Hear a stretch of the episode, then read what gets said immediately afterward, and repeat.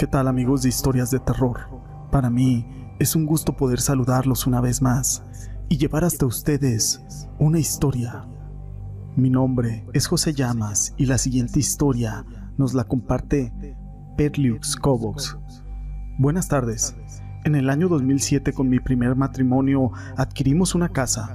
Era nueva, de un particular y de 2 pisos. Tuvimos una hija en ese entonces. Ella contaba con 4 años. A los 2 años de habitar la casa, nos divorciamos y por ende nos salimos los 3 de la propiedad. Esa casa, el papá de mi hija se la prestó en ese tiempo a su papá, y luego pasó un conocido del papá que vivía con su hija adolescente.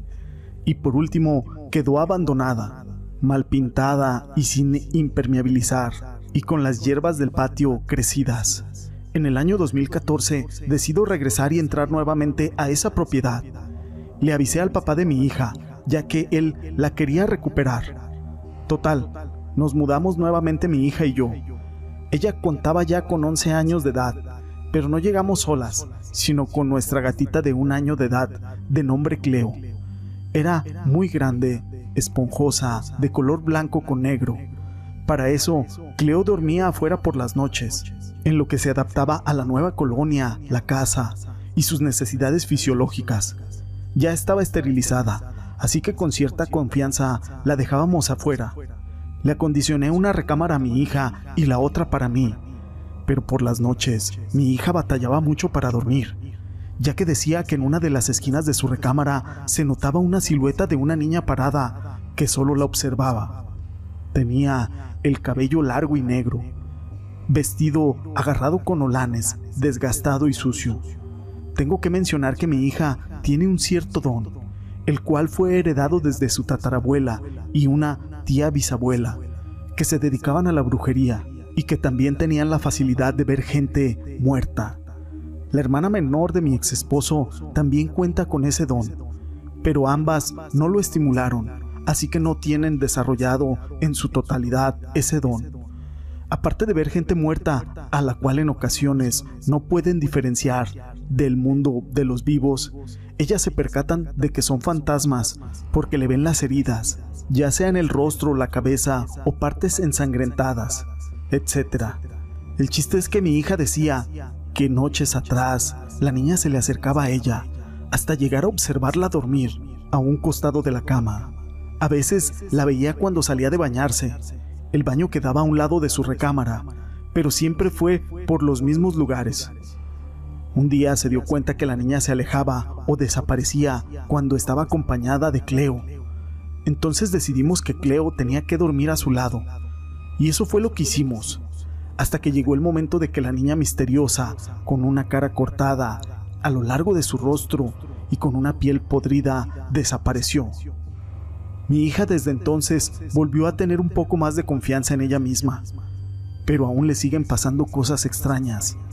Como dije, le extravían sus pertenencias o se las cambian de lugar. Un labial que deja en el baño desaparece y días después lo encuentra debajo de la cama o cosas así.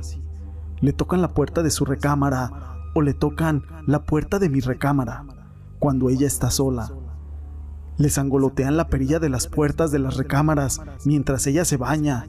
Y debo mencionar que ya no contamos con los gatos, ya que el perro de un lado de mi vecino me mató a todos mis meninos.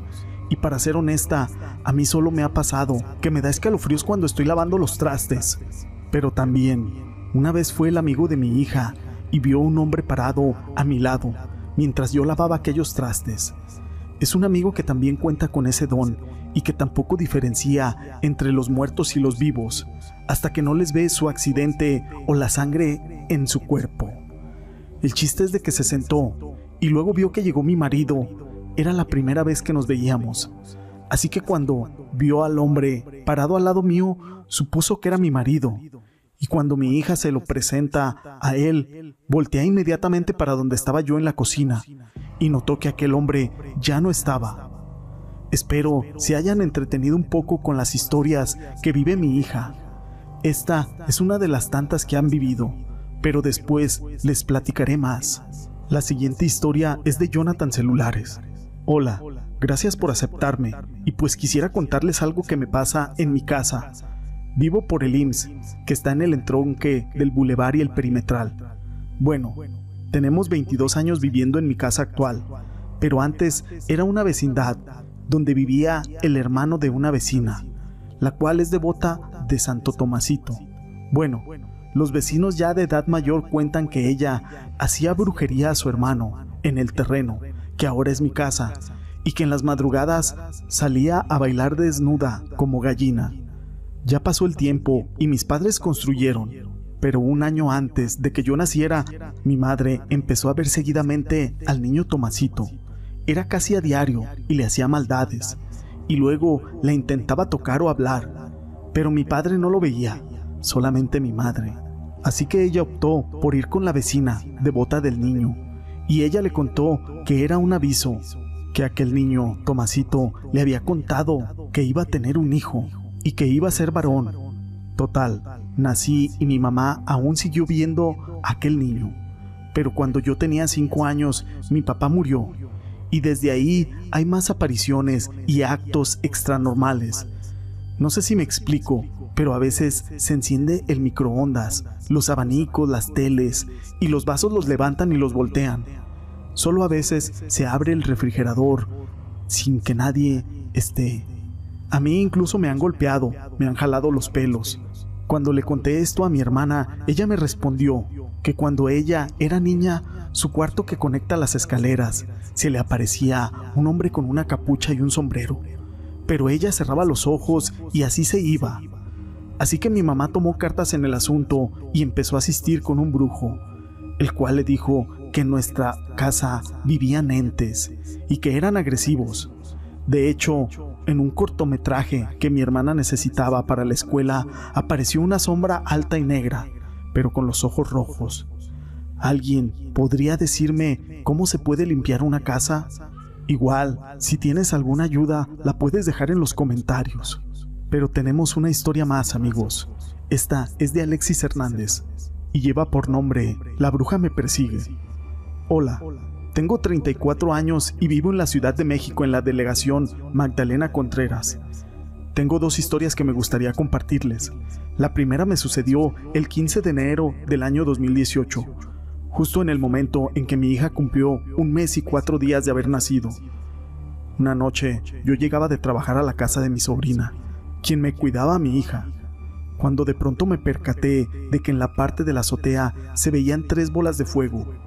Yo no le tomé importancia en ese entonces, pues pensaba que era algún reflejo de una luz. Sin embargo, con el paso de los días, comenzó a parecerme muy extraño estas constantes apariciones. Y cada vez que sucedía, mi hija se comportaba de una manera muy inquieta y llorona. Una noche decidí contárselo a mi sobrina, así que ella me miraba con asombro, pues me dijo que en varias ocasiones notaba a mi hija extraña a esas horas, y que al descuidarla por segundos cambiaba de posición de una manera muy extrema. Mi sobrina nunca pensó en decirme nada, ya que no le parecía algo de otro mundo.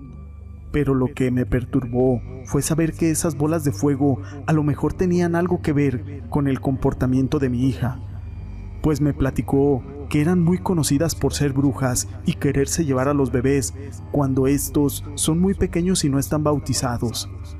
Cuando me lo dijo, debo confesar que me asusté. Sin embargo, yo no era muy creyente de ese tipo de cosas, pero se tornaron cada vez peor los acontecimientos. Veíamos que a mi hija le comenzaban a salir pequeños moretones por todo el cuerpo.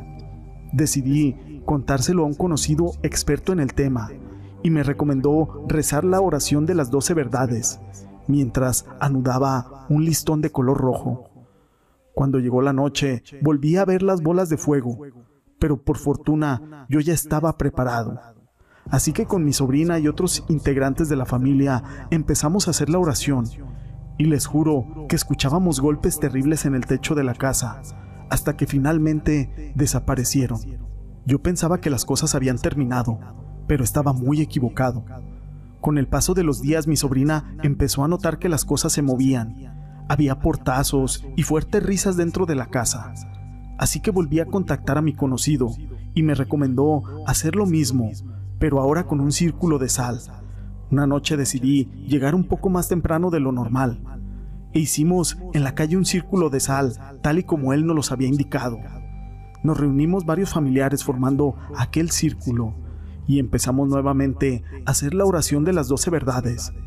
Cuando estábamos rezando la verdad número 4, todos nos asustamos al escuchar que encima de nosotros se escuchaban unos graznidos horribles, a pesar de que no veíamos nada.